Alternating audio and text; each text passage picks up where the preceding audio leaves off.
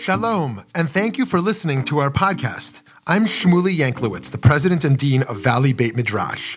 At VBM, we strive to bring you only the highest quality of Jewish learning, bringing cutting edge ideas and innovative and pluralistic Jewish programming to the Jewish community that craves substance and insight is our passion, but we cannot do it alone.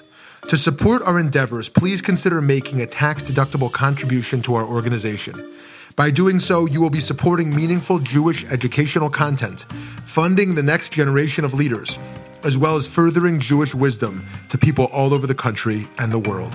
Please visit www.valleybeitmidrash.org. Thank you so much and enjoy the program.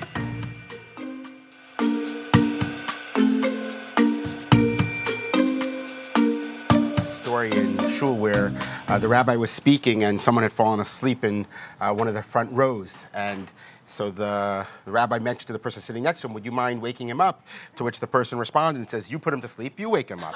Um, so I want to. Uh, I want to thank everyone uh, who's come out on uh, really short notice. Uh, I only knew that I was coming in uh, a couple weeks ago. Um, I also want to thank all the sponsors, um, in addition to the Valley Beit Midrash, the Board of Jewish Education, the JCC, the Federation, Foundation. Um, it's great to see all these different organizations uh, working together. And I'd like to thank also my parents, um, Marty and Beverly Pear, uh, in particular my father, who is really motivated to get everyone out to come. I think he assumes, because he knows that I have, uh, you know, uh, the Yetzer Hara, the desire to hear myself speak, that if he organizes a speech, I'll come to Phoenix. And unfortunately, he may be right. So, um, uh, but I want to thank him also. First of all, I think it's great that he's able to get different organizations uh, together, but I want to thank him uh, for all the work that he's put into uh, putting this together. Um, I want to talk to you tonight about three things, uh, three uh, topics that I thought to address. One is I'm going to share with you a little bit about, Rachel mentioned I'm at uh, Hebrew University, um, and uh, I'm getting a little bit involved in um, sort of Israeli law in addition to American law. And so the first thing I'm going to share with you is an interesting case uh, that uh, I've been studying for the past few years uh, that hopefully you'll also find interesting. Uh, it's not just from a legal perspective, but also from a historical and maybe even philosophical perspective. It will also address uh, the topic of truth, which I think is an interesting uh, topic that comes up, especially in today's world, especially here in America, when I see very often that. Um, you know, there's a conversation about what is truth. And uh, Judaism has a lot to say on this topic of how to determine truth. Uh, what do you say to a person when you disagree with the truth that they're sharing with you? How do you put out uh, your own truth? Uh, the second thing is I want to go a little bit more in depth and introduce to you this discipline that I'm learning now uh, at, uh, at law school called Mishpat Ivri. Mishpat Ivri is how Jewish law uh, traditional Jewish law, meaning from the Torah, from the Talmud, uh, from the codes in the 15, 1600s, can be applied and help enhance um, modern Israeli secular law. Meaning, I'm not talking about the yeshiva world, I'm talking about the Supreme Court, which is very often thought of as, as the bastion of the secular elite in Israel, but how they're learning Torah to help them uh, help decide uh, Israeli law, and also is taking place in the Knesset, and is also taking place in the academy, mostly at Hebrew University, uh, and that's why I'm trying to spend some of my free time uh, there, spending time doing that. And, and the third topic is I want to sort of answer the question of what might Zionism be today? What should Zionism be today?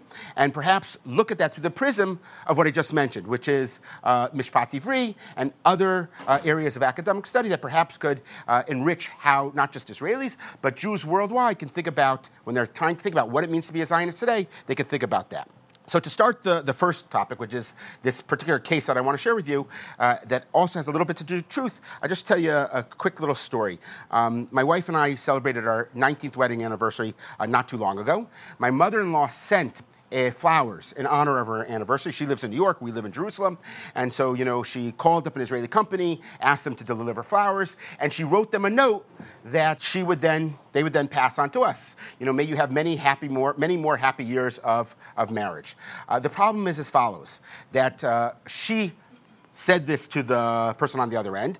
The other person on the other end is Israeli. They type it into the uh, thing. Now, when it's not your native language, sometimes you rely on spell check or grammar check or things along those lines. So they type in, may you have many more happy years of marriage, uh, but the grammar check corrects it as not a statement, but rather, may you have many happy more years of marriage because it turns the may into a question mark so i get this note from my, my mother-in-law you know we're not sure if you're going to make it or not may you have many happy uh, which I was always a little suspicious about uh, my, my mother in law uh, in that regard. And I think we all sort of understand this idea that depending upon where you are, where you're living, if you're American Israeli, you may look at something, even if it's black and white, slightly differently. That the background that we come to a topic, if you're a man or you're a woman, you might have a different perspective. If you're from the East Coast or the West Coast, if you grew up in this type of everyone has a slightly different perspective about looking at the same reality. The Torah actually calls this 70 faces of the Torah.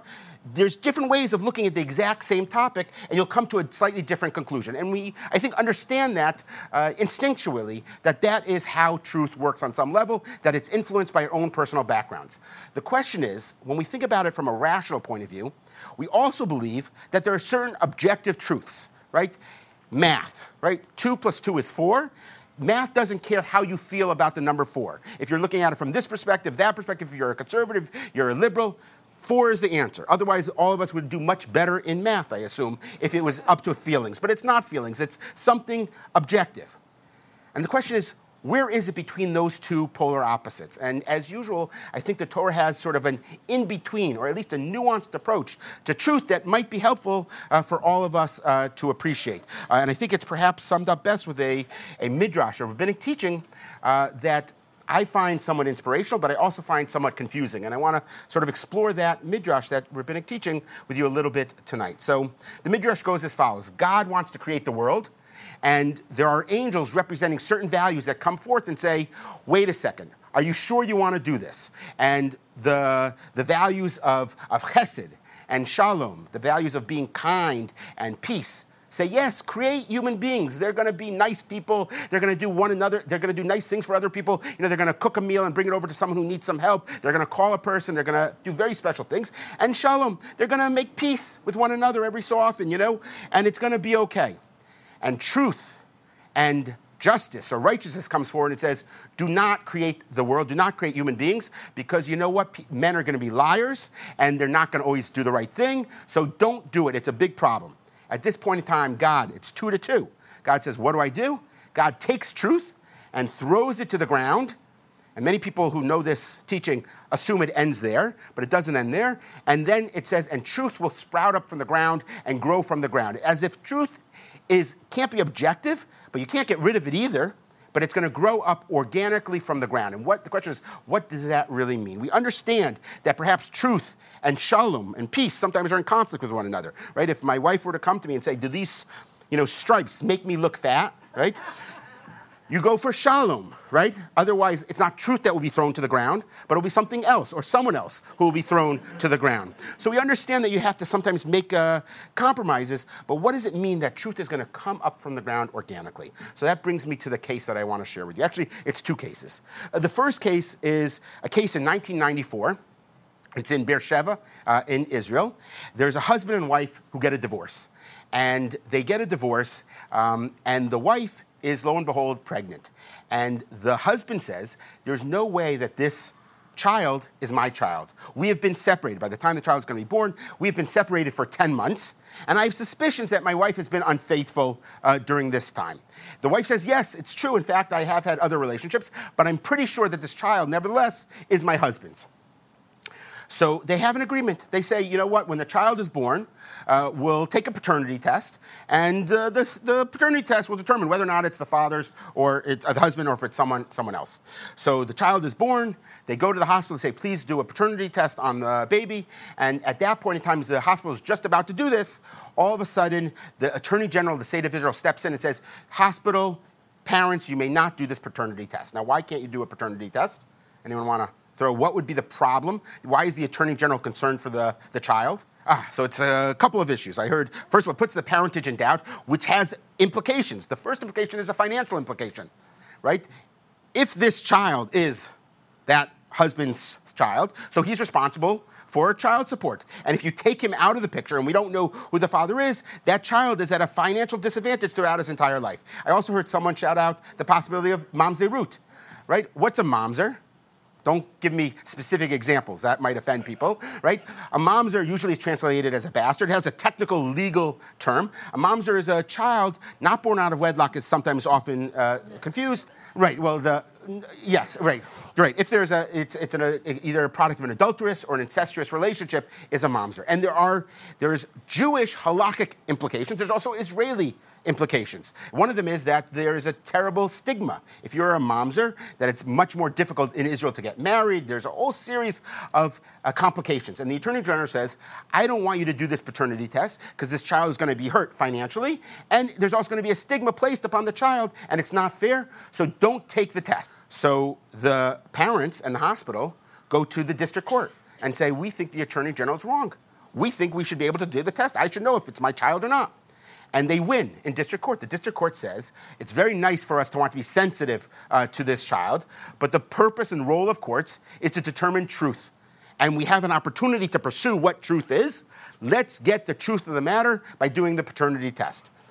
The Attorney General appeals to the Supreme Court. And in the Supreme Court, there's an individual by the name of Menachem Elon, who's re- since passed away. I had the honor of studying with Menachem Elon. He was a visiting professor at uh, NYU Law School. Um, and he was also, in between, he was the deputy president of the Supreme Court. And then before that, he was the founder of the Institute for Mishpat Ivri um, at Hebrew University, where I'm, now, where I'm now studying. He says, wait a second, it's true that we're very interested in uh, truth but courts have additional roles beyond that. And he introduces sort of Jewish thinking, right, religious law, mishpat ivri, to help explain his decision. Uh, this comes about. The reason why you need something called mishpat ivri is because Israel has a problem of source of law. When you make a legal decision, you have to base it on law. So in Israel, the source of all law is the Knesset right? They pass all the laws. But there's, there's two exceptions for that. One is what happens if no law exists? Like the Knesset is new. The Knesset members usually are not working, right? They're usually not writing laws. So there's a lot of examples where no law exists. So what do you do in that instance? And secondly, what happens if there is a law passed by the Knesset, but it's against what we call the basic laws of Israel, which we don't have a constitution, but we have something called basic laws about you know, dignity and, and uh, the right for, to have an occupation, all these different things. That's occupation in terms of getting a profession, not a political statement, okay? Um, so you, you have these certain basic laws, basic rules, and the Knesset makes a decision, and the Supreme Court thinks that it's not consistent with the basic rules. So what's the source of law in those cases? Just make up whatever you want? So some people say, yes, that's exactly what the Supreme Court does. But otherwise, what they have to end up doing is they look at other sources of law. So in Israel, before there was a state of Israel, there was British law, the mandate, mandate period. So you look at British law. And if British law has nothing to say, you look at Ottoman law, because that was before the British took over.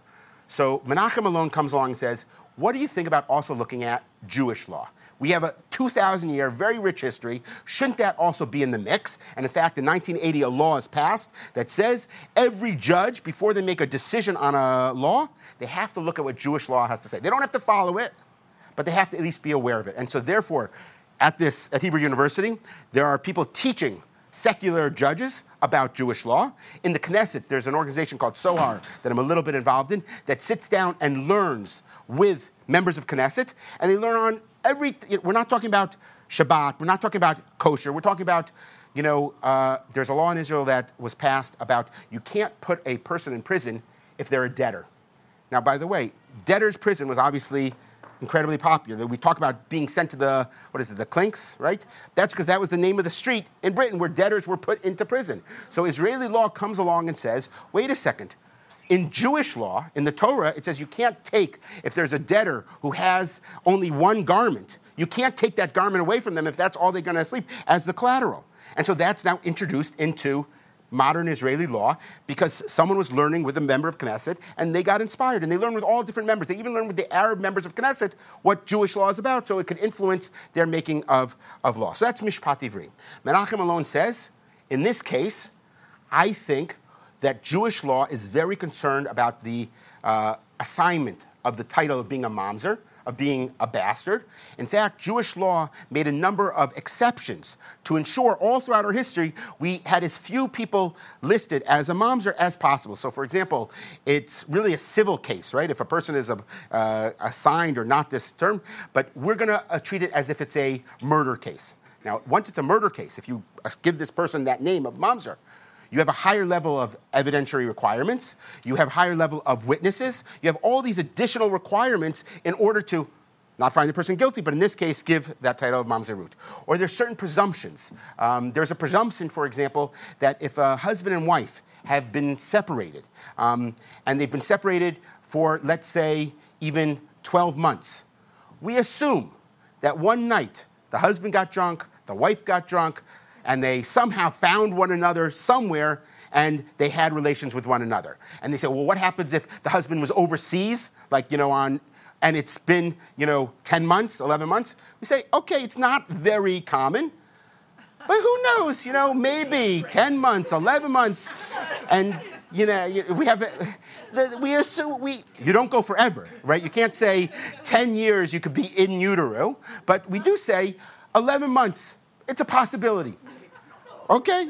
I'm telling you what the rabbi said in the Talmud, okay? I'm not telling you that they didn't turn around and wink at one another. I'm telling you that they were motivated by a certain concern, and therefore, because they had a tremendous concern to avoid this status, they were prepared to stretch truth as far as possible. They'd even say, maybe it's never happened, but maybe it could happen. You know, they, they were prepared to, and there's other presumptions as well. For example, if you were shared information about a adulterous relationship, and uh, the child, you, everyone is, you're not allowed to share that information. Even if you are a member of you know, a specific authority, you are not allowed to share. You're not allowed to accept this information. There's all these different presumptions that the rabbis made to make sure that we don't assign this. So, Rabbi, uh, he's also a rabbi, but justice Elon says, since that's what's of the interest uh, in that time, I'm going to decide the exact same way. So everyone says that's very nice, that's very wonderful, but what about truth? Right? You have an opportunity, a medical test we're not talking about 11 months or 10 months. We have a medical test that is 98% accurate, 99% accurate. Take the test. You can find out what truth is. Isn't that the role of courts? Isn't that what you all should want? Is what is truth?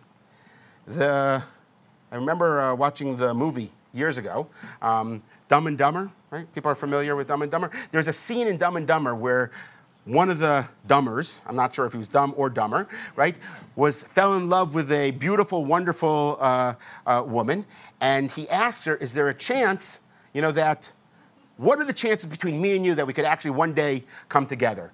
And she says, "Listen, you know, it's one in a billion. And how does he respond that? Do people remember the line? He says, So you're saying there's a chance, right? And that's what the Supreme Court is saying. Uh, you're saying there's a chance. Do we really want the Supreme Court of the state of Israel to be on the side of dumb and dumber? That's who they're quoting when they make this decision. We're not interested in the 99% proof of the, the medical test. So, how do we explain Menachem Elon's position?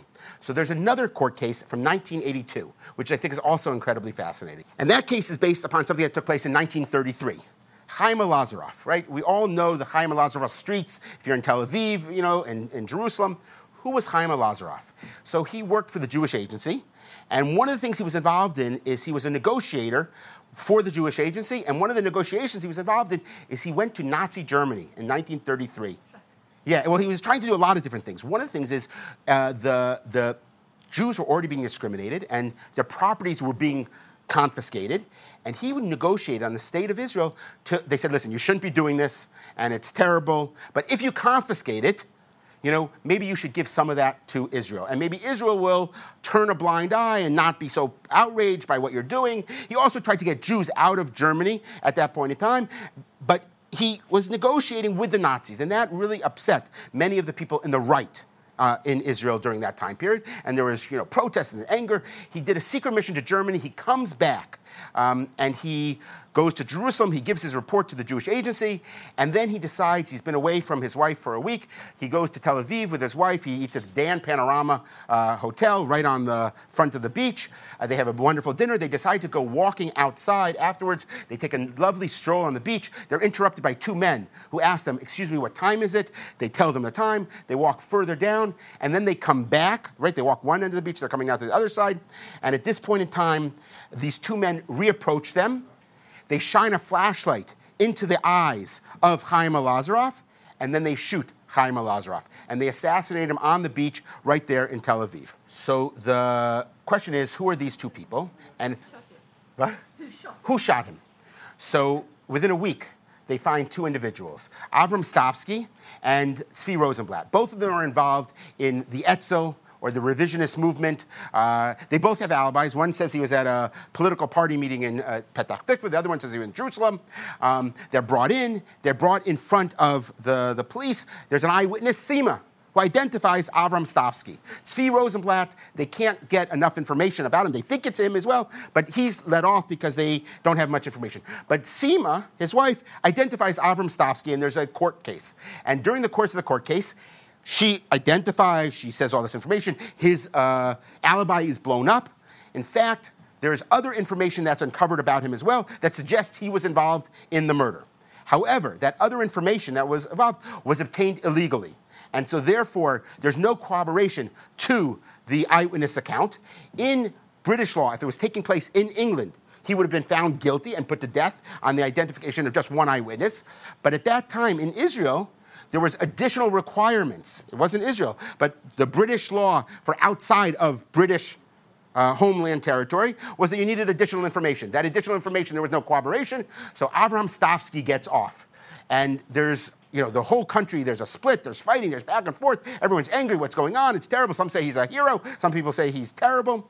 There's three, I think, well, there's probably many, many different uh, historical uh, events that take place after this. One of them I find is uh, so descriptive of Jewish world and the non-Jewish world. It, the guy goes to shul, Avram Stavsky. The Shabbos after he is uh, released, they give him an aliyah right? You've gotten out of prison. Wonderful, great. So what happens? What, he goes up, he gets his aliyah, and what happens? So half the people stand to applaud him. They're emotional. They're throwing candies to him. Great, great, great. And the other half of the audience stand up and they take the chairs and they throw the chairs. You know, and when I, you know, when we have a marriage in our, our community, we always put our tallis on to protect us from all the candies coming. But the tallis doesn't help you against the chairs, right? So everyone, there's a big fight breaking out, and shul that day is canceled, right? There's just they can't they can't deal with it. Just too much. The second, uh, I think, somewhat historical, interesting irony um, is Avram Stavsky, right? He's released. He goes and he joins the Etzel, right? One of the pre-state, uh, sort of more to the right uh, military units. Um, and they are trying to have their own military, and they bring in guns. They bring in their own arms to be involved in the fight against the British, eventually the fight against the Arabs. And they, uh, they rent a boat and they fill it up with arms. People are familiar with this famous boat the Altalena. Right? The Altalena is a boat that's going to bring arms just for uh, Etzel and Stern Group and the things like that. David Ben Gurion says there's no way that there can be any other arms right? Another military unit in the new state of Israel. He sends out one of his young commanders, Yitzhak Rabin, right, to the beach, and he says, "Do not let any of those arms reach the beach. I don't care what it takes." And uh, Rabin orders the boat to be bombed, and missiles are fired, and the boat sinks one of the individuals who was killed on the beach about 20 feet from where Chaim Arlosoroff was killed in 1933 was Avram Stavsky. So he dies. Tzvi Rosenblatt dies shortly thereafter as well. They've both died. The third interesting uh, thing I, I, see we have we have a group of lawyers and we have a group of doctors here in the, the, the audience. So another interesting thing is Chaim Arlosoroff, when he is shot, is not taken care of in a Tel Aviv hospital. They don't think that there's enough good hospitals in Tel Aviv, so he's rushed to Jerusalem to the Bikur Cholim Hospital, which is an older hospital in the center of Jerusalem. Um, the doctor, interestingly enough, who's taking care of him, um, says that Chaim Arlosoroff says, I was shot by an Arab and the doctor records this. It doesn't actually come out until many years later uh, that the doctor says this.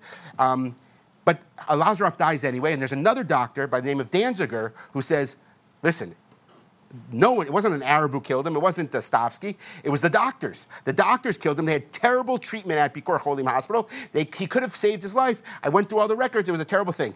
And he's so upset by the state of the medical care in Israel, certainly the, that they didn't have a hospital in Tel Aviv that could have treated him, but also in Jerusalem. He's inspired to found a hospital in 1934 Anyone want to guess the name of the hospital? Hadassah Hospital in 1934 It started by Danziger because he felt there's not enough good care for Chaim Arlosoroff. Okay, the 1950s now come along. The families of Chaim Arlosoroff make some claims about the Rosenblatt and Stavsky, you know, those, those killers, those murderers, they should have never gotten off. The families of Rosenblatt and Stavsky sue the families for libel, defamation. They do the same thing in the 70s. This is going on and it's tearing apart Israel every decade. There's a you reopen the exact same wound of the fights that exist between the right and the left. So in 1982, Menachem Begin says enough is enough. We're going to have a national council, right? And we're going to have the leading judges and, and thinkers, and they're going to make a determination once and for all who is the guilty party. So as soon as Begin announces this, what happens? The families of Stavsky and Rosenblatt sue the state of Israel and say, You can't do this. You're going to, what happens if they determine that they're guilty? They've already been found innocent in a court of law. First of all, you're going to defame my parents, my uncles, and the like. Second of all, you're going to destroy the whole concept of judicial truth. Right? If you're questioning whether or not the Supreme Court made a right decision, isn't that questioning isn't that undermining what the whole purpose of the Supreme Court is? You can't have an alternative an alternative fact, right? You can't have an alternative truth out there. It's just not, it's not appropriate. And so they sue the state of Israel. The court, I mean, the case, the question comes before Judge Menachem Elon, okay? And so I bring this case because how he decides that case, I think, will influence his decision that we are concerned about and interested in the case of the Mamzer. So he responds and says as follows. Well, first of all, before he decides, other justices, everyone says that it's okay to have the the commission. Everyone agrees, but for different reasons. Most of the judges say it's okay because, first of all, there was an alternative truth out there. What was the alternative truth? Everyone thinks they're guilty, right? If they were in England, they would have been found guilty. So the fact is, if this commission comes along and says they're guilty, even if they are found innocent, it doesn't undermine the, the court system because it's already out there anyway. Secondly, they say courts do their best to try to find the truth, but you know what? Sometimes they fail. But it's the best system we have. So if someone questions that, it's not the end of the world. We're doing our best. Judge Elon says truth is not what you think it is. Okay? Truth is more nuanced than simply whether or not he did kill or didn't kill. He quotes a famous Gemara that I'm sure many of you are familiar with. There's an argument or disagreement over whether or not a certain oven in the time of the Talmud is kosher or not kosher.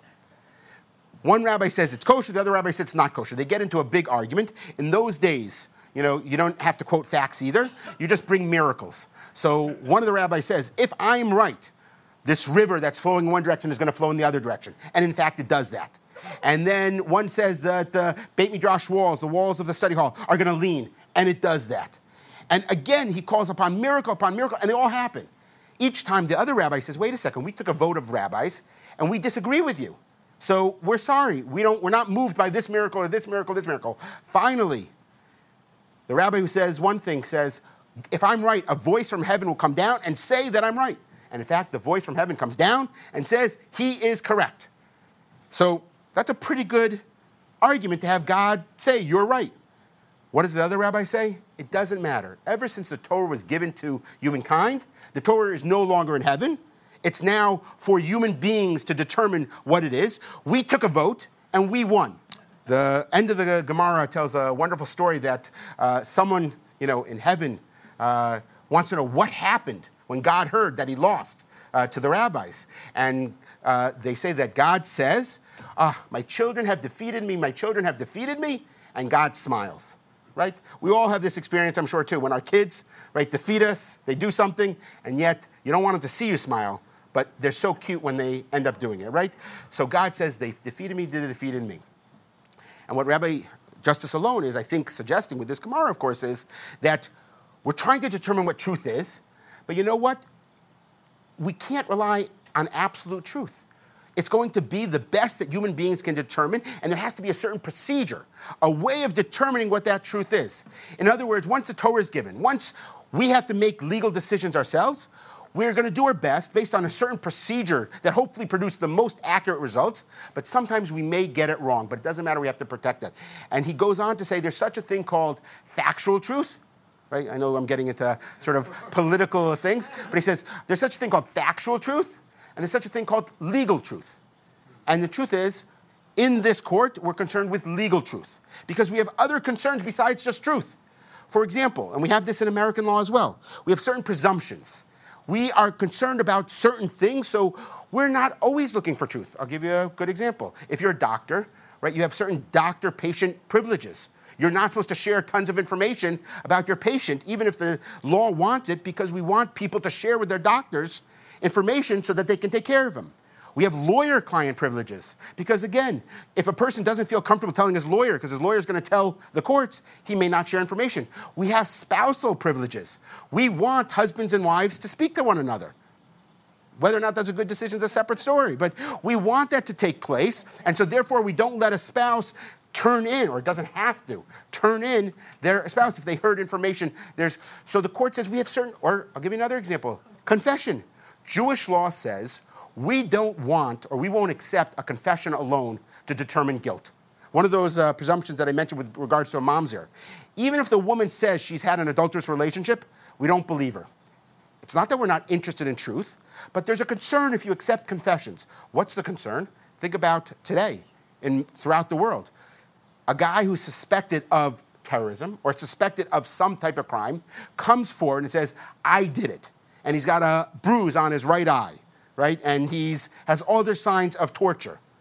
We don't want people to be tortured into confessing. And so you remove the greatest incentive. We're not going to accept that confession. There has to be other corroborating evidence.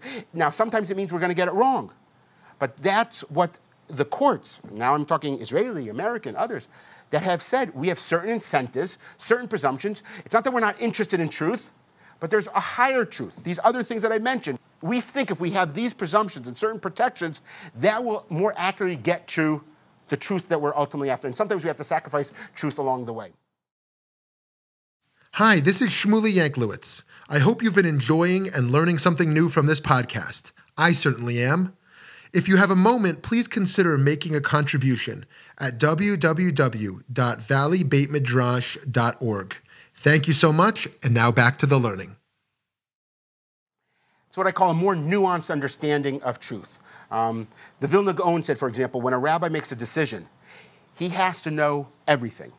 There's a statement in the, in the Tanakh, in the Bible, that says you, when a person decides the right court case or the decision properly, emet amito, truth according to its truth, he's a partner with God in creating the world. What is emet amito, the repetition of the word emet? Well, he gets it accurate but he also understands the broader picture. He knows science and he knows philosophy and he knows law. He knows all these other things, and he allows that also to be part of the process in making a legal decision. Others have interpreted that to mean he understands the times in which he lives. The times may be influenced, the location may be interest. There's certain things that may influence what truth actually is. You have to have the much broader perspective. There's another rabbi, Rabbi Walby, who says if a person walks down the street and sees a tree and swears that that tree is a tree, he is considered a liar. Now, how can you be considered a liar for saying, swearing that that tree is a tree? He says, well, a tree is so much more than a tree. A tree is, you know, an environmental asset, right? It's collecting and it's putting forth the proper gases. The tree is part of a community that provides shade. So if you swear and you simply say a tree is a tree, you haven't said what it really is. And so therefore, in a sense, you have in fact lied. Truth sometimes is broader than just a narrow look. I had this experience much, uh, much powerful, very powerfully explained to me. I was at a Shabbat dinner in Jerusalem, and there were a group of German students who were studying at Hebrew University across the table from me. and I hadn't known them, and we're talking, we're having a conversation, and as we're going through the Shabbat dinner, these students really, they're non Jewish, and they're really showing their knowledge. I mean, they're talking about Torah. When we get to the blessings after the meal, they know the entire blessings. They're singing the blessings. And I say, you know, not for nothing, but how come you know so much about Judaism? And they say, you know, they've come to Israel a lot, they've studied Hebrew back at home, they really are very interested. And I say, so what, what's interested you? And so one of them, Hans, tells me the following story. He says that his grandparents lived in a small town uh, in the southern Germany. And one day they get a letter from a friend in, uh, uh, who's a pastor uh, in, in Berlin. He says, I have a Jewish couple that I have a relationship with. I want you to protect them. You know, this is the 1940, 41. I want you to protect them from what's taking place now in Germany. And here are their names, and they're coming your way. So they come to Hans's grandparents, and Hans's grandparents hide them in their basement. And what makes the story very dramatic, I think, is the next door neighbor of Hans's grandparents was the local Nazi um, coordinator. And that means they saw him every single day. You know, they're taking their trash out, they see him, everything like that. And they say to Hans, how did they, how did they hide, you know, this, this, this couple for so long, for four years? And he says, well, first of all, it was, you know, it was easy. I'm sure it wasn't easy. And he says, and second of all, they did what they had to do. They lied. Every single day, they lied. And I was thinking as he told this story, the truth is they didn't lie, right?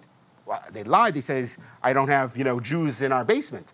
But at the same time, they affirmed a very important truth that every human being is created in the image of God, that there's a requirement to take care of the innocent, to stand up against evil. These are much deeper, more important truths. So every time they said something technically inaccurate, they're obviously affirming a much more important truth. Now, you can't use this excuse whenever you want that I'm trying to do something. But there are times when it does make sense. And so, what I like to think of as truth is not that there are alternative facts out there, but it is more sophisticated than you think. It is more complicated, that you have to look at where you're standing, and you may have a slightly different perspective and what the other grander uh, goals might be. I remember when uh, we first moved to Israel.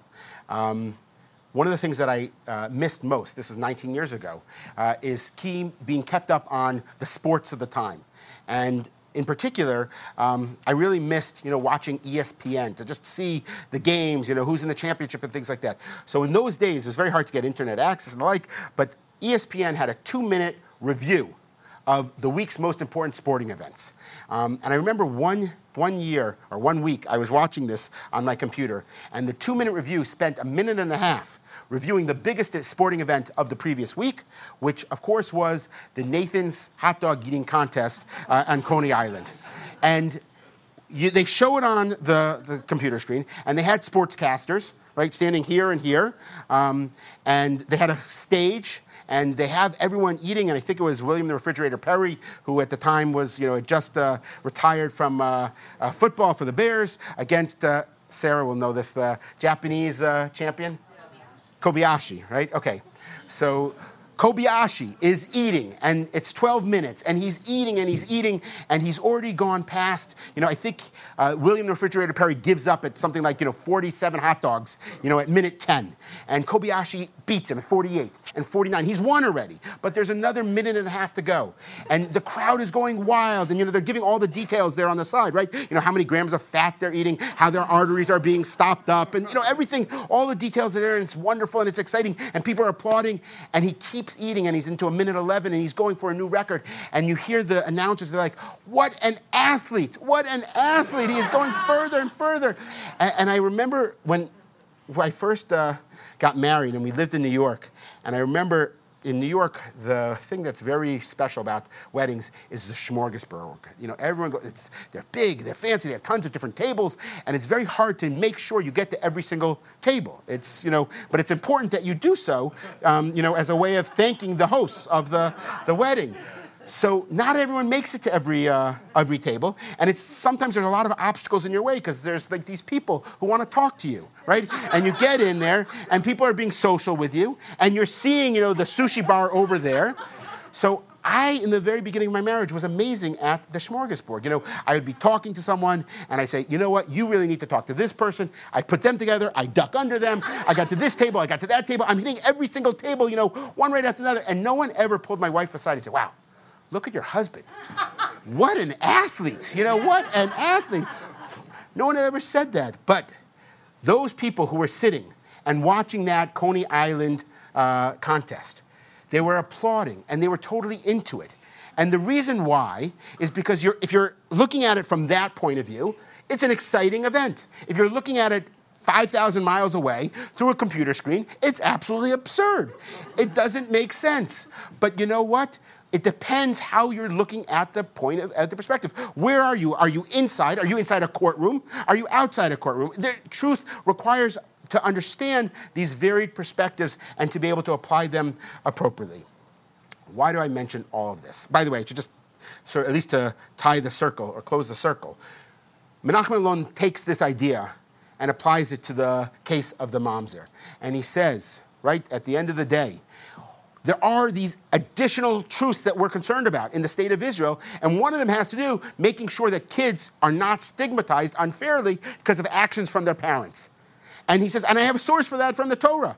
Actually, he says, I don't have a source from the Torah. I have a source from that from God. According to a midrash, another rabbinic teaching, it says the Torah is oppressing the moms or it's oppressing these poor kids. No one's defending it. The rabbis are coming along and they're not defending the kids. The Torah is coming along and not defending the kids. Who is going to defend the kid? And the Midrash says, God steps forward and says, I'll take care of the kids. I'll watch over them. I'll make sure they're okay. Against, God is now fighting against the Torah. In this case, God then wins, say the rabbis. And Menachem Elon takes that idea and says that should be part of Israeli law as well. And there's many other examples where Israeli law has an impact on Israeli secular law. And, and there's a tremendous amount of wisdom. You wouldn't believe it, but uh, another, another uh, case, I won't go into the whole case, but it's coming up now.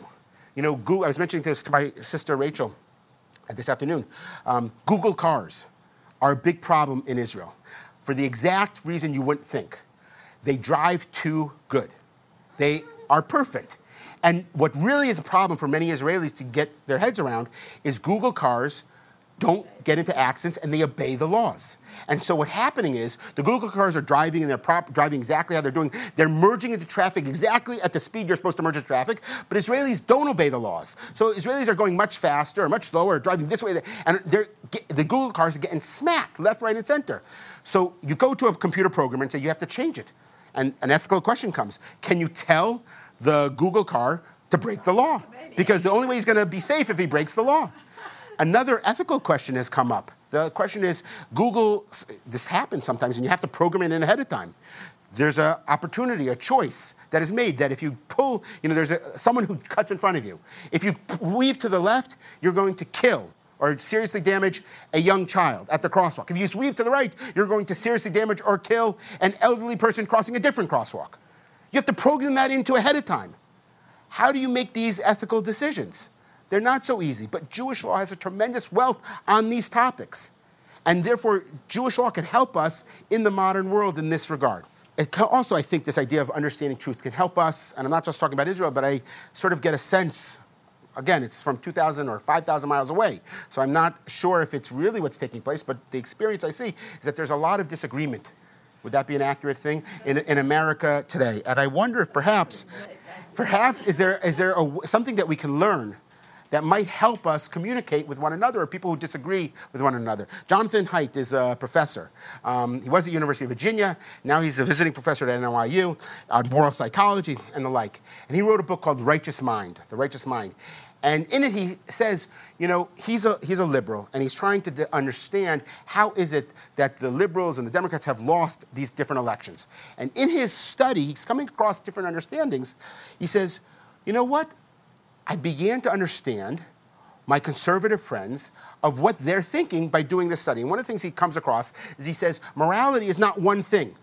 And it's applicable to the same idea of truth. He says, morality, for example, there's different concerns in morality. There's something called care, right? You care for people if they're struggling. There's something called um, uh, equality, equality of opportunity. Everyone should be treated the exact same before the law. There's something called justice. He says most liberals, for example, focus on, on care and justice. If someone or harm, making sure no one gets harmed, and people can do whatever they want so long as there's consent, but so long if there's concern, if there's going to cause someone harm, they can't do it. He says conservatives have that same, they, they care about uh, care and justice, but usually it's less so but they have a much higher concern for other ethical values, such as loyalty. He says these are usually non Western values. He went to India for a while, for example, and there's this tremendous focus on group cohesiveness as a way of maintaining the ethical elements of their society that people would be taken care of. And he says loyalty is an important ethical concern, much more so out of the individualized Western societies, but in the East. And then there's issues even of sanctity, right? That we usually think of as more of a religious concept. And he goes on and says there's about six different moral values. And all of a sudden he realized that the people he was arguing with, they're not evil people. They actually care very much about morals and ethics. It's just that what, that which animates them is a different element of the moral ethical spectrum. And he says, if you can all of a sudden have a conversation with people and care that they care just as much as you about ethics, but what's motivating them is a different taste bud, a moral taste bud, so to speak, and that's where their focus is. All of a sudden, you can begin to have a conversation. The way I understand it best, there's another very important book. I use it in marriage counseling called The Five Languages of Love by an individual by the name of Chapman. He says that we all speak a different language of love. There's a language of love, for example, of words. Affirmation. People who love one another say, I love you. There are other people who are very quiet, and they do things through giving gifts. They give gifts, they receive gifts. That's how you express your love. Others uh, for, do it, for example, through service, right? I take out the trash. I do all these things. I work late at work so I can provide for my family. That's service. Um, and goes, there's these five different languages. And he says, so one is just spending quality time with another person. And he says, what happens sometimes when a couple get married is they don't realize this. One speaks Greek and one speaks German. You don't notice it for the first two years because you're so much in love, you don't even care what the other person is saying, right? But all of a sudden, after the first two years, you want to actually have a conversation. And all of a sudden, you start talking to one another and you don't understand a word what they're saying. You know, the, the husband's late at work and he's working extra hard and he's taking on all these additional responsibilities. And what he's saying to his wife is, I love you, look how I'm taking care of the family. And the wife is only concerned about quality time. And she says, My husband doesn't care because he's not spending any quality time with me. Or the husband says, I'm going to give a gift. He gives a gift every single day because that's his language of love. And the wife has a different language of love. She wants him to say, I love you. Whatever it is. And they're miscommunicating one another, but it's not because they don't love each other, it's that they're speaking totally different languages. And once you understand what your language is and what the other person's language is, then you can have another conversation. You begin to learn a joint language. And I think it's the same thing when you have moral disagreements. You have to understand the person speaking a different language. What language is it? Now maybe we can actually have a conversation. Still disagree. Still think that Greek is better than German. But at least you have what to understand from, from one another. And I think there's perhaps a valuable insight in that point in time. I just want to end by saying the th- talking for a moment about the third thing I, I mentioned, which is how can this understanding of law, mishpat ivri, help us understand what Zionism is all about today? You know, 100 years ago, Zionism might have been easy to understand. It meant building up a country, right? It meant perhaps purchasing land so that Jews could live on that land. It meant perhaps, you know, going to that land, working the farms, you know, being a volunteer in the IDF. You know, there's a, this wonderful movie uh, out there about the Americans who went and were involved in the Air Force. You know, there were certain clear paths of what it meant to be a Zionism. And then after the state was actually established, there was also clear paths about what it meant to be a Zionist. Again, going there and being part of the process of building the country, right, contributing to the country, helping create institutions. So today you have a state. And thank God the state is actually doing okay. I mean, we have plenty of problems but it's actually doing pretty well. The, the happiness index is pretty high. Um, the, the, the strength is pretty high. The economy is pretty good. So, what does it mean to be a Zionist today? You know, if it's just about, some of my Israeli friends will say, well, it means living in Israel. And, and, I'm a big supporter of living in Israel. I wrote a book about living in Israel. But if it's only living in Israel, so what does that mean to Jews who don't live in the land of Israel? How do you be a Zionist? And if it's only living in Israel, what does it mean to Israelis? You need some type of positive mission besides simply a geographical, I happen to be born in this place. Right? It has to be more than that. So, what's a positive mission of how you can be concerned about building the state of Israel? So, at the end of my book on Zionism, I give this uh, vision of Yechezkel, of Ezekiel.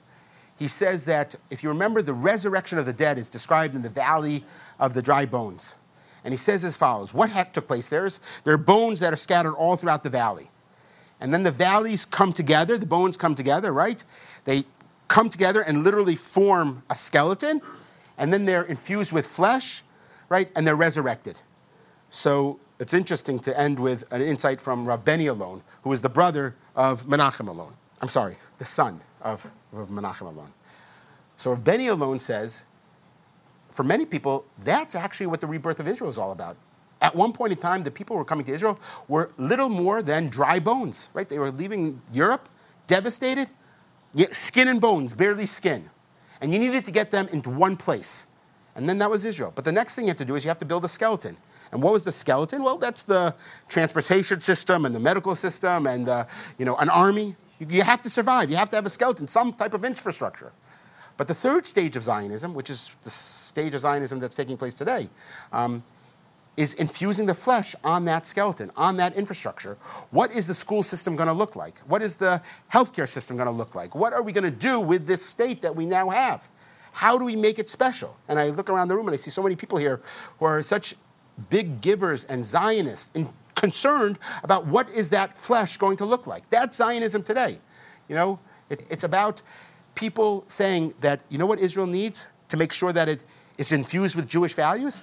Is it needs a hospital.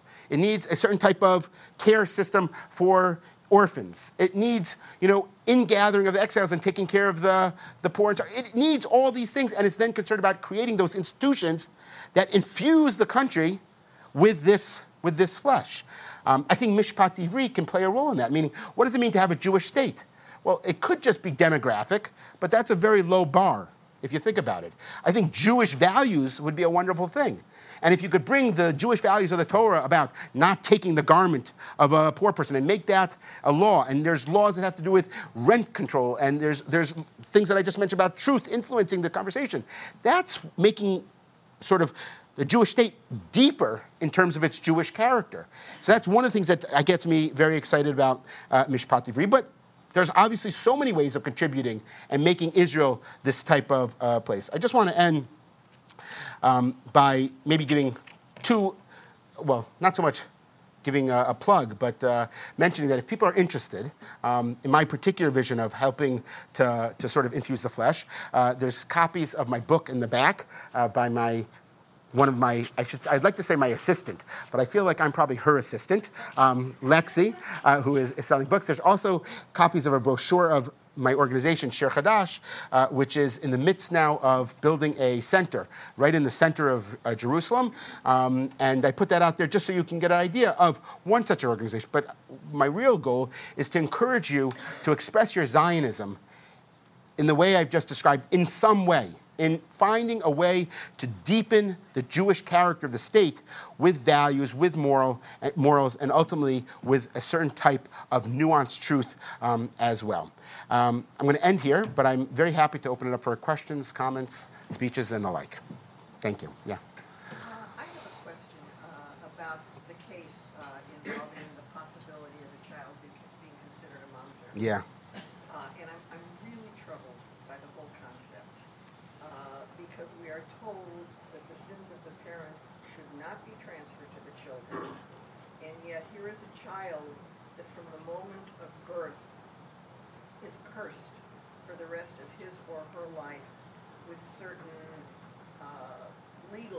Yeah. disabilities.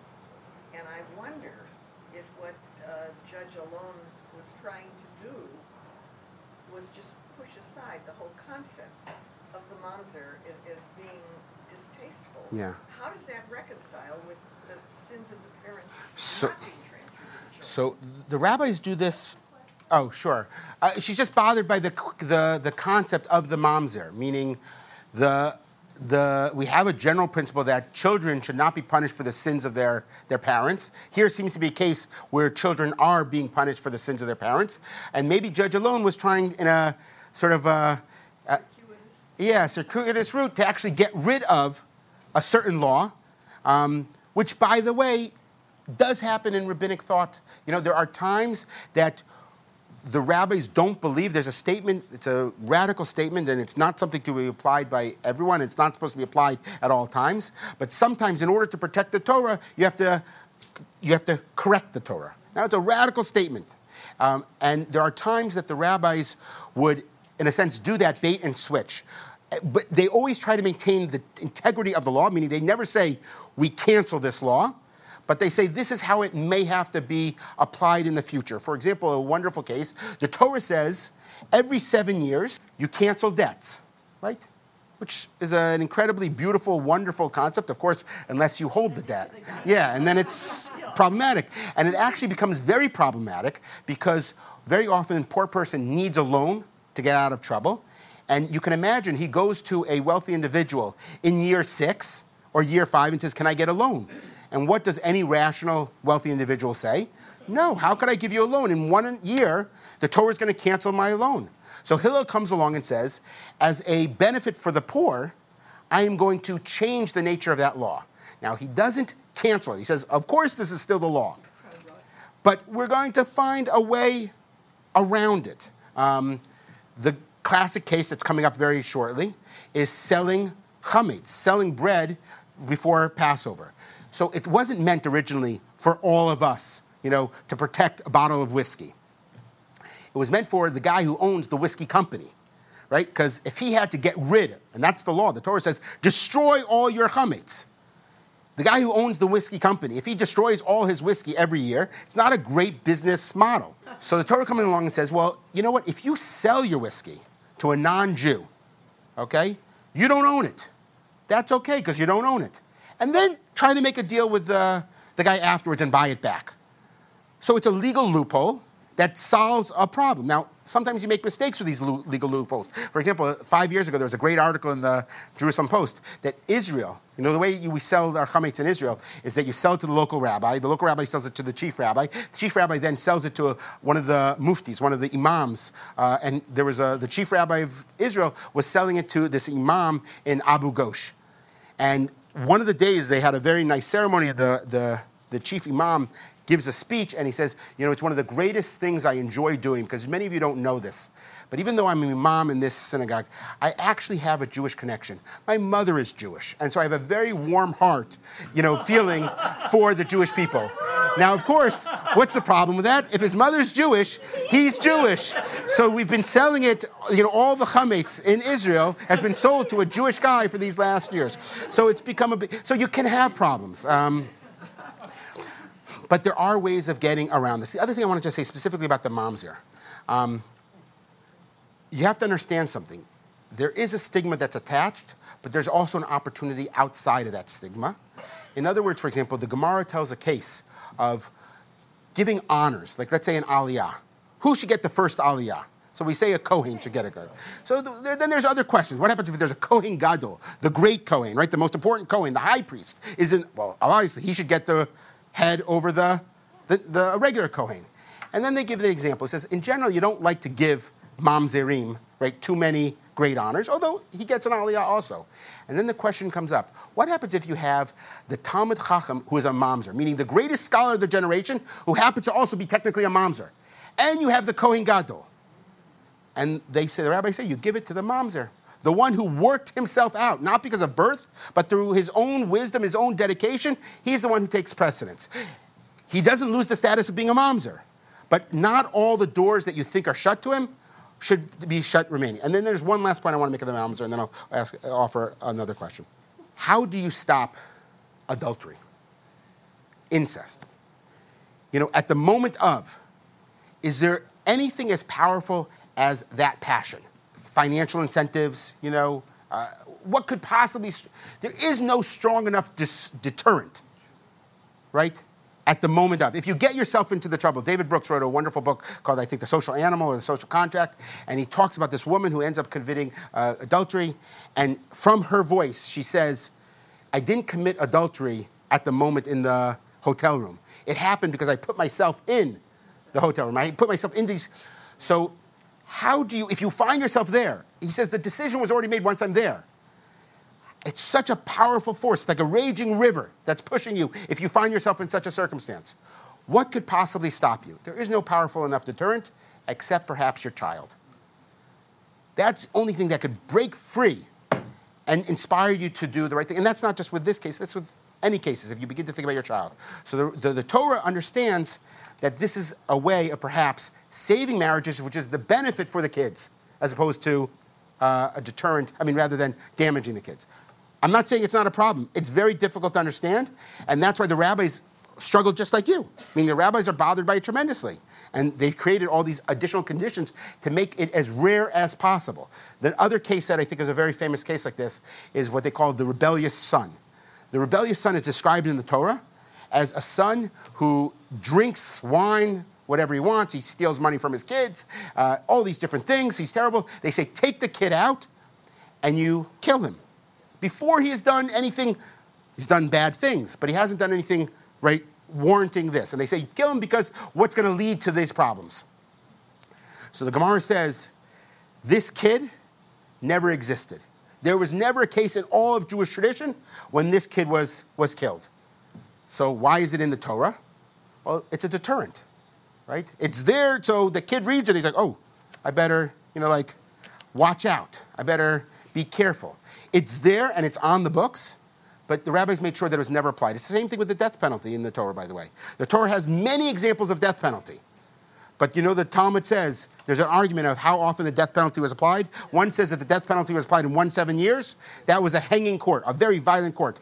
Rabbi Akiva says, you know, one in 70 would have been kun. And someone else comes along and says, maybe it's Rabbi Akiva actually says, I would never allow the death penalty. And then someone disagrees and says, if you never allowed it even as a possibility, you would increase the number of murderers in the land of Israel. So you have to have the deterrent, even if you then have to have the wisdom not to always apply it.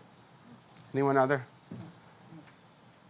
Okay. I hope everyone has a, a, a great uh, Pesach. And yeah, uh, two uh, questions actually. Uh, your first remarks were God is creating the world and, and, and he's listening to Chesed and he's listening yeah. to Emet. And uh, the rest of your remarks makes me feel that these are both values, but there may be a hierarchy of values. That, that we, all of these legalisms, if you will, yeah are intended to elevate chesed of everything. It could be, right? I kind of call emet and, and righteousness the hard uh, values, and chesed and shalom, peace and right, you know, kindness, the soft ones. And it seems maybe God is elevating it.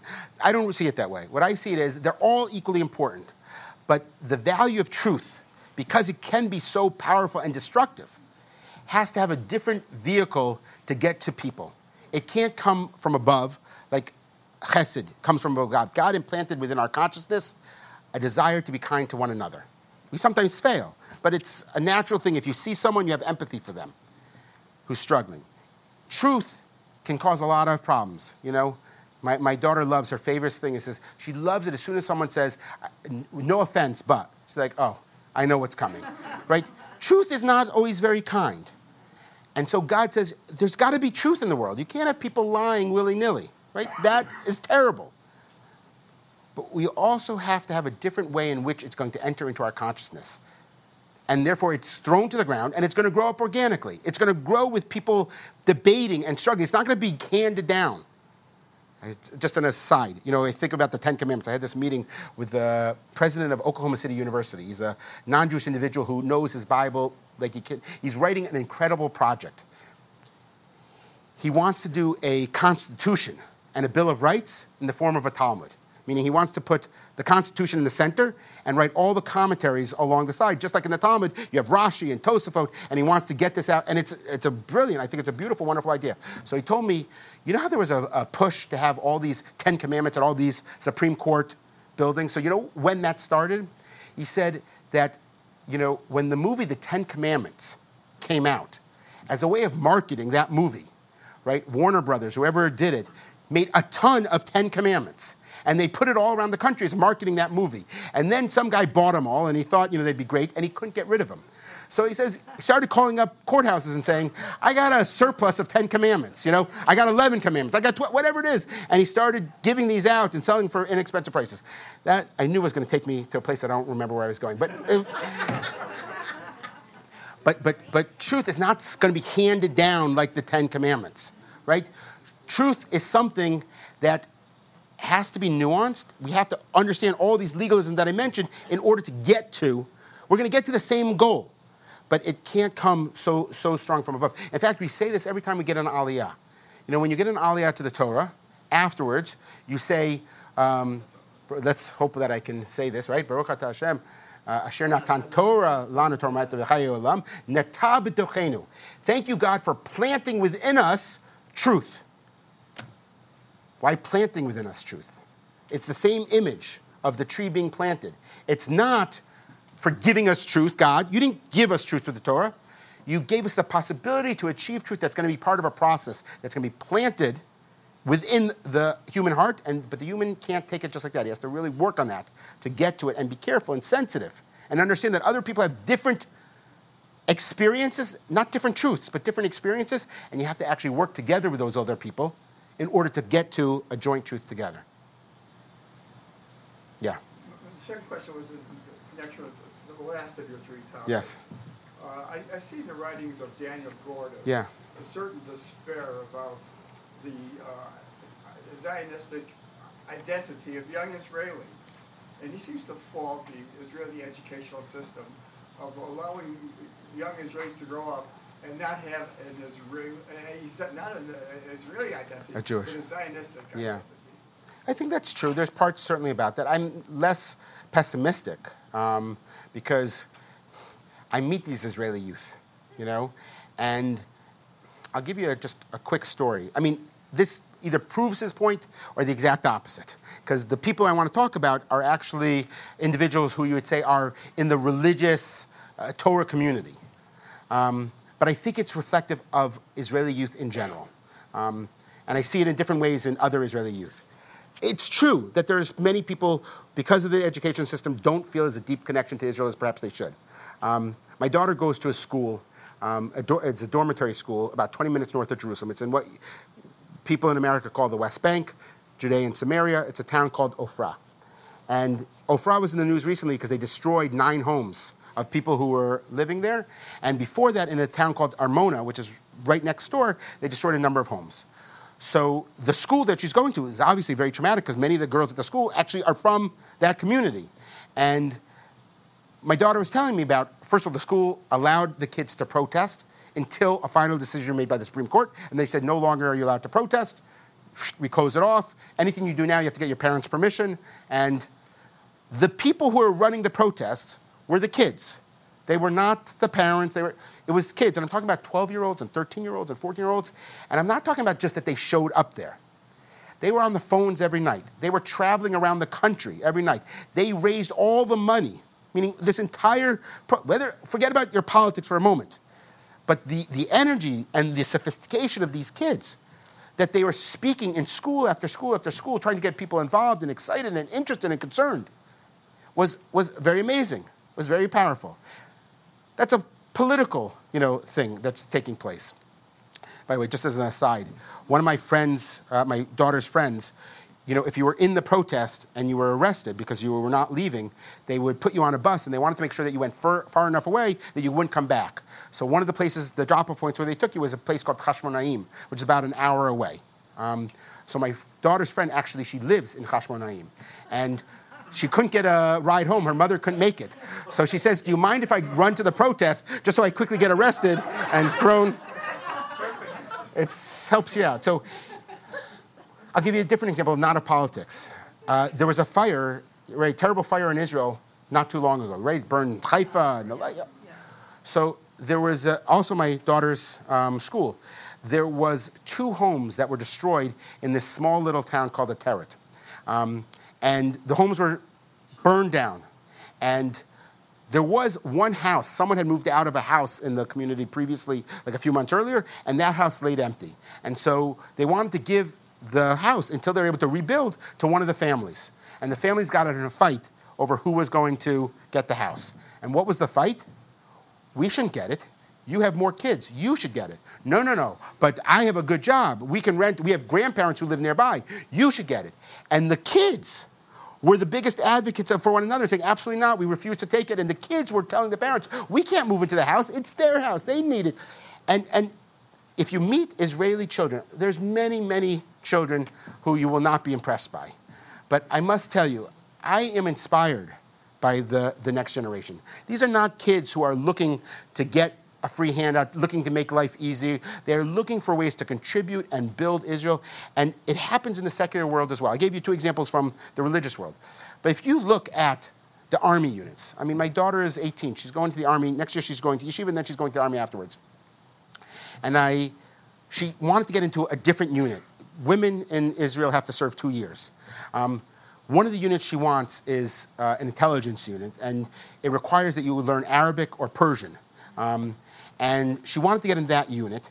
And I said, that's great, but I looked at what the conditions are. You don't go in for two years, but you have to go in for three and a half years. I said, you're going to go to a midrashah for one year, and then you're going to go to the army for three and a half years. She's thinking about becoming a doctor. I said, you're going to then start college, you know, as a 24 year old. You're going to become a doctor, you know, to take care of yourself as you know are going, uh, you know, to an old age home. I mean, uh, he says, yeah, but but the boys are doing giving three years. It's not fair for them to have to give three and me to only get away with two. And the boys who are giving three are the religious and the secular, and they're volunteer. You know, we were talking about this conversation earlier with uh, my, my sister, whose daughter is looking at colleges. In Israel, it's not the colleges that you go to that determine your, you know, very often social status or things like that. It's the army unit that you go into. I have no idea which college, university Bibi went to. I mean, I could probably guess that it was maybe Hebrew University, but it could have been Tel Aviv. I don't know. I know he spent time in Harvard also, but, but I know exactly what army unit he went to, and all the other previous prime ministers as well. And people are competing to have harder work. They're competing to be, you know, run more miles in their basic training. They're competing to have a harder job. And I see it across the board. No doubt there are slackers, right?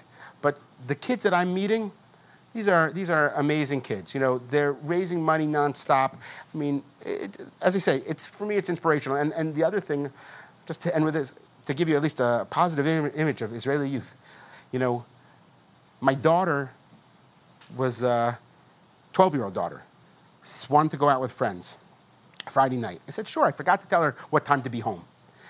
It's 11 o'clock, it's 12 o'clock, it's 1 o'clock. You know, I'm getting a little nervous. It's two o'clock in the morning. So now at this point in time, I'm, you know, thinking the absolute worst.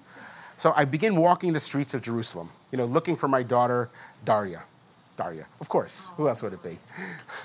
so I go to the local park and I walk in and I'm nervous, nervous, nervous, and I see a bunch of these Israeli kids, all 12 and 13 year olds, and they're all singing Shabbos songs, right?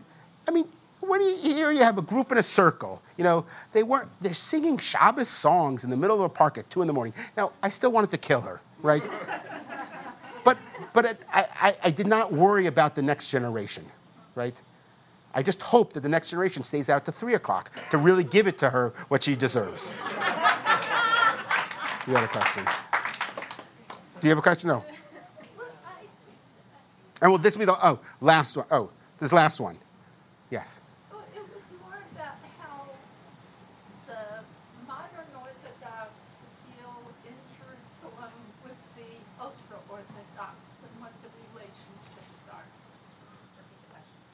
The relationship between the modern Orthodox in Jerusalem and the ultra Orthodox.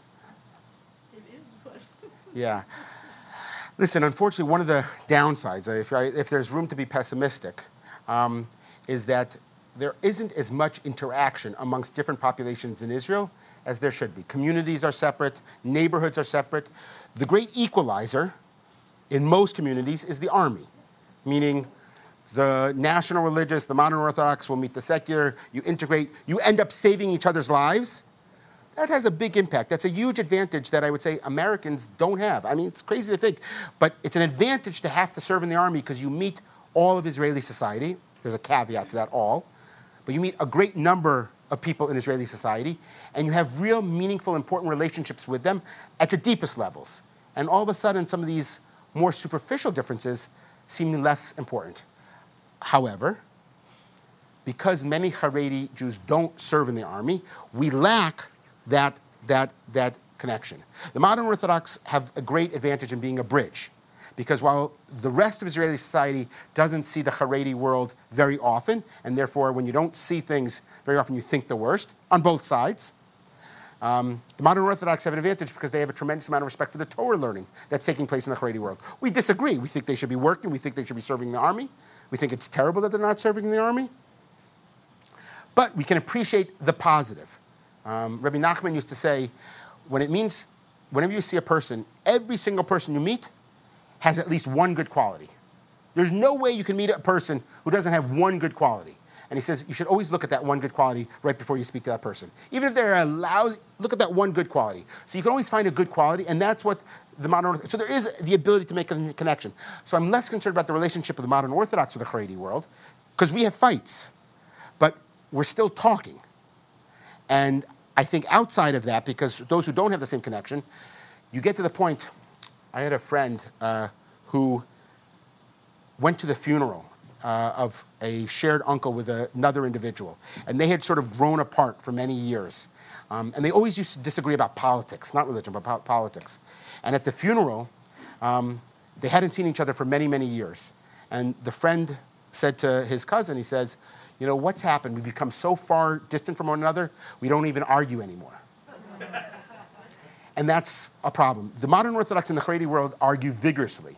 But because we have this connection. And the modern Orthodox and the secular community argue vigorously because we have a shared connection in the, in the army and the developing the country and the high tech and all these different things.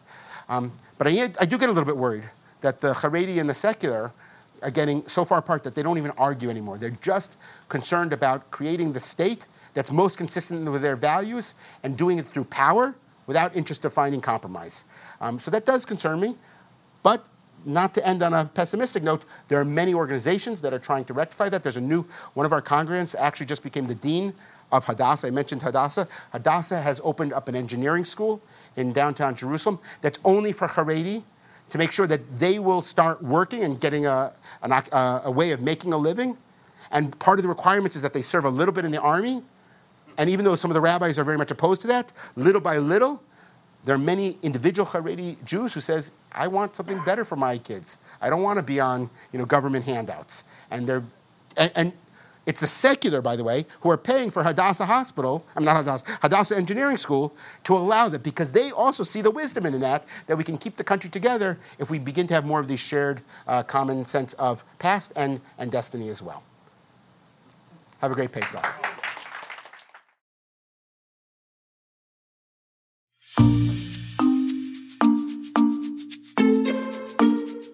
Hi, this is Shmuly Yanklowitz. I hope you enjoyed listening to this fascinating lecture. At VBM, we strive to bring you only the best in Jewish educational programming. To do this, we host a wide variety of events throughout our learning season, including panels, classes, and lectures, like the one you've just listened to. Please consider going to www.valleybeitmidrash.org and donating to Valley Beit Midrash to support the expansion of meaningful Jewish education. Thank you so much for listening.